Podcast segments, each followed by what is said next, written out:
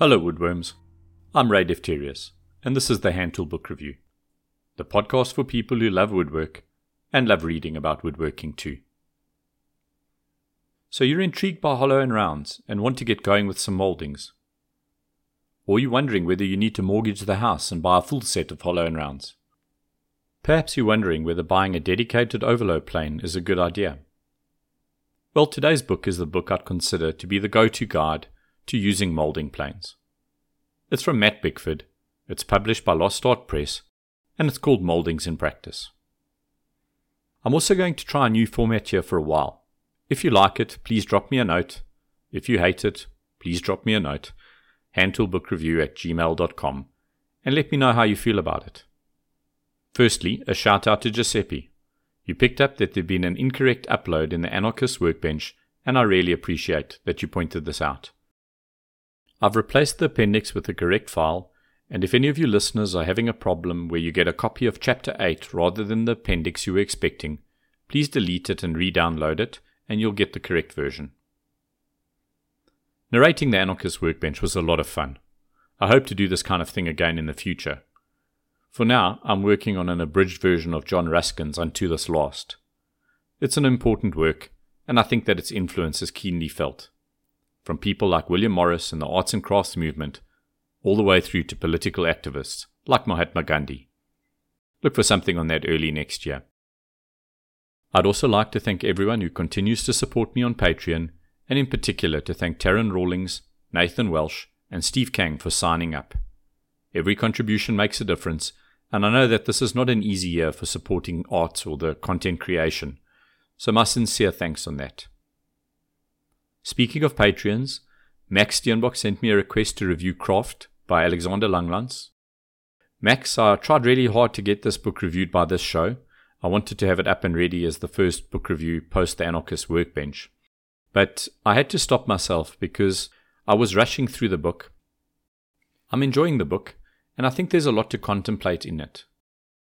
It feels to me like it's the kind of book that rewards reading a chapter, then taking some time to reconsider it, and then reading another chapter. I'll have this finished and reviewed by the end of the month, hopefully in time to give you an option before Black Friday sales start kicking in. I've received positive feedback from many listeners about the interviews. It definitely seems like this is of interest, and I'll continue to do reviews where I speak to the author and some others where I speak to woodworkers I admire about books. However, what I tended to do historically was break an interview up into approximately half an hour chunks and include my book review at the end of the interview. I realize that for some people this is disruptive and that you might just be getting into an interview when it pauses in the middle. Frankly, the main reason I did this was because the editing takes quite a while, so getting out a one hour interview and a review in a week just wasn't practical. However, what I've decided to do in future is to release the full interview and book together. In most cases, this will mean that you'll receive what I would have previously released over two or three weeks, so I might have to skip a week before or after the episode as a result. Basically, you'll get a couple of weeks in a chunk together as soon as it's ready. When this happens, you can then listen to it on your own schedule, and I hope this will prove to be more conducive to your listening enjoyment. But again, let me know if you prefer the previous format where you get an episode every week, or whether you'd prefer getting them together like this. Based on feedback, I'll revisit on how I'm working on and how I'm going to release those episodes. So the remainder of this podcast is going to be my review of moldings in practice. At the same time, I'm releasing the full interview I did with Matt Bickford, so if you want to, you can pause this podcast, listen to that, and then come back here. But I'd probably suggest listening to this as an overview about the book, and then listening to what he has to say as a more in depth examination of some of the topics, and some background about him. It was a great interview. Moldings in Practice starts with a chapter called No Compromises. It might surprise you to learn that Matt is no hand tool purist. He actively uses power tools in his shop. The compromises the title of this chapter refer to are the compromises caused by using fixed profile router bits. Matt tells of how he found limitations in his approach because the moldings wouldn't make the exact furniture that he wanted to make. Basically, reproductions were not always possible because of a lack of access to the requisite profile on a router bit not to mention the cost of keeping all those individual bits in the workshop. As early as page 5, Matt has the following to say When I considered building a project, I always looked first at its molding profiles.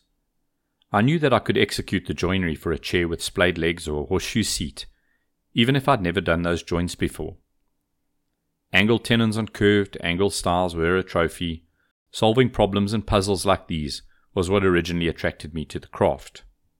I knew that I would probably never make a large secretary or tall case clock, however, because there was just too much new tooling that would be required.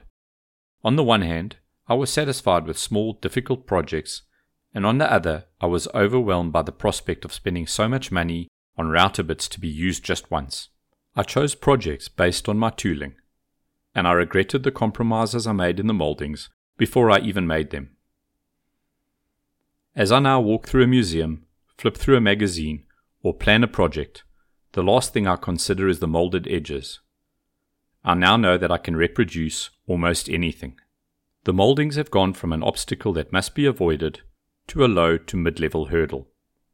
The molding stage has gone from a noisy string of compromises or expensive bits to another source of pride, another area of my craft to which I have put my hand. In the following chapter, Matt expounds on his choice of using hollow and rounds.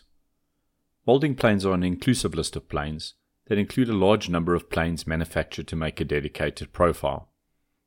He uses the example of a harpsichord bridge to illustrate this principle, its limitations, and its benefits. I think we'll all agree that a tool that does the work of several others, because it includes the detail on the profile, is better in the sense that it does many jobs in one go. And also, I think you'll concede that it's limited, because unless you're doing production runs, you are limited with this plane to making replicas of only one profile. I think the author does a good job of breaking down a profile and showing how a complex curve profile is best considered not as one profile to be made with one tool, but rather as a few simple curves that happen to meet each other on the corners. The basis of this approach explains why that if you have a rabbiting block plane to set up the shapes, and a pair of matched concave and convex planes, or a limited number of pairs of matched concave and convex planes, you are able to replicate any of the more complex shapes. Admittedly, you accomplish this in a few steps, but I would argue that this is irrelevant to the home woodworker when compared against the cost of dedicated molding planes. There are other planes to consider that fall into this infinity category snipe bills and side rounds, and we'll get to those later. But by the end of this chapter, you will have worked through a number of examples, demystifying the naming conventions on the planes and understanding the specific uses of a simple molding plane. You'll also have covered how to set the plane and how to use it. Matt teaches a method in the book that I believe will simplify the complexity of recreating shapes. In addition, I believe that his specific way of presenting the blade to the wood gives you a methodology that's repeatable. You'll need to invest more effort in following a process and less effort in developing a feel for the planes in use. I think that this is an advantage that his method has over the more traditional presentation method. So let's go buy some planes now. Seriously, if you're in the market for a half set, please read chapter 3 first. Really, trust me on this.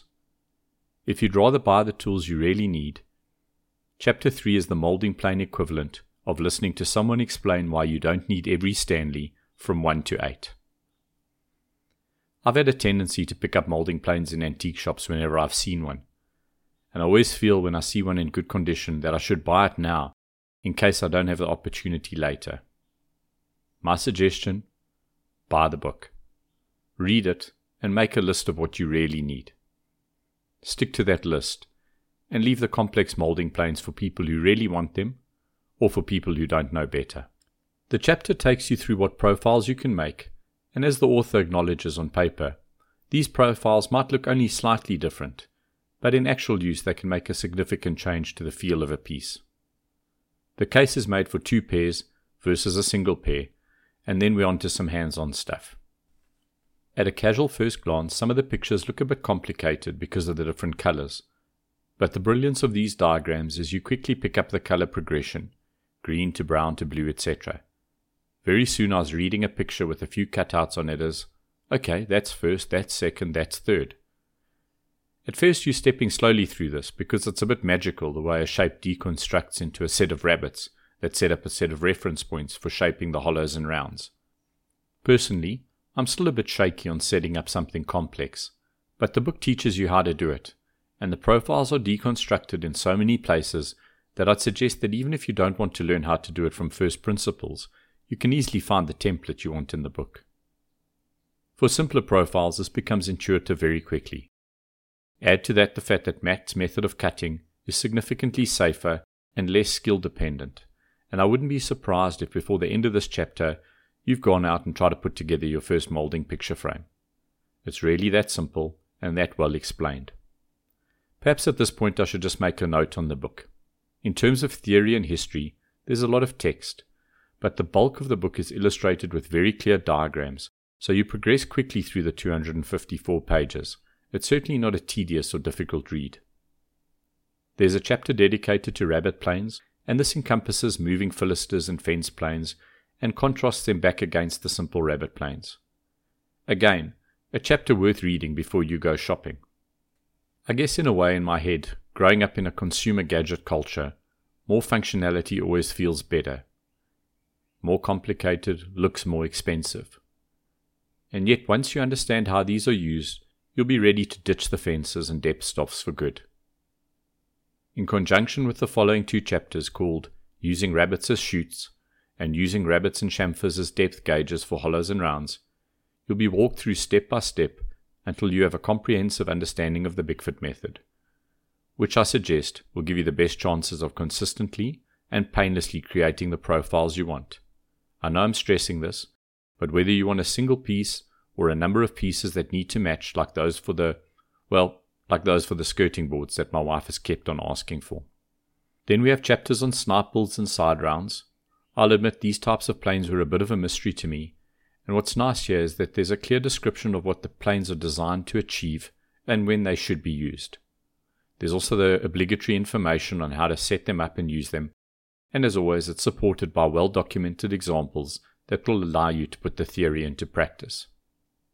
In a way, at this point of the book, about a hundred pages in, you've covered Molding Planes 101.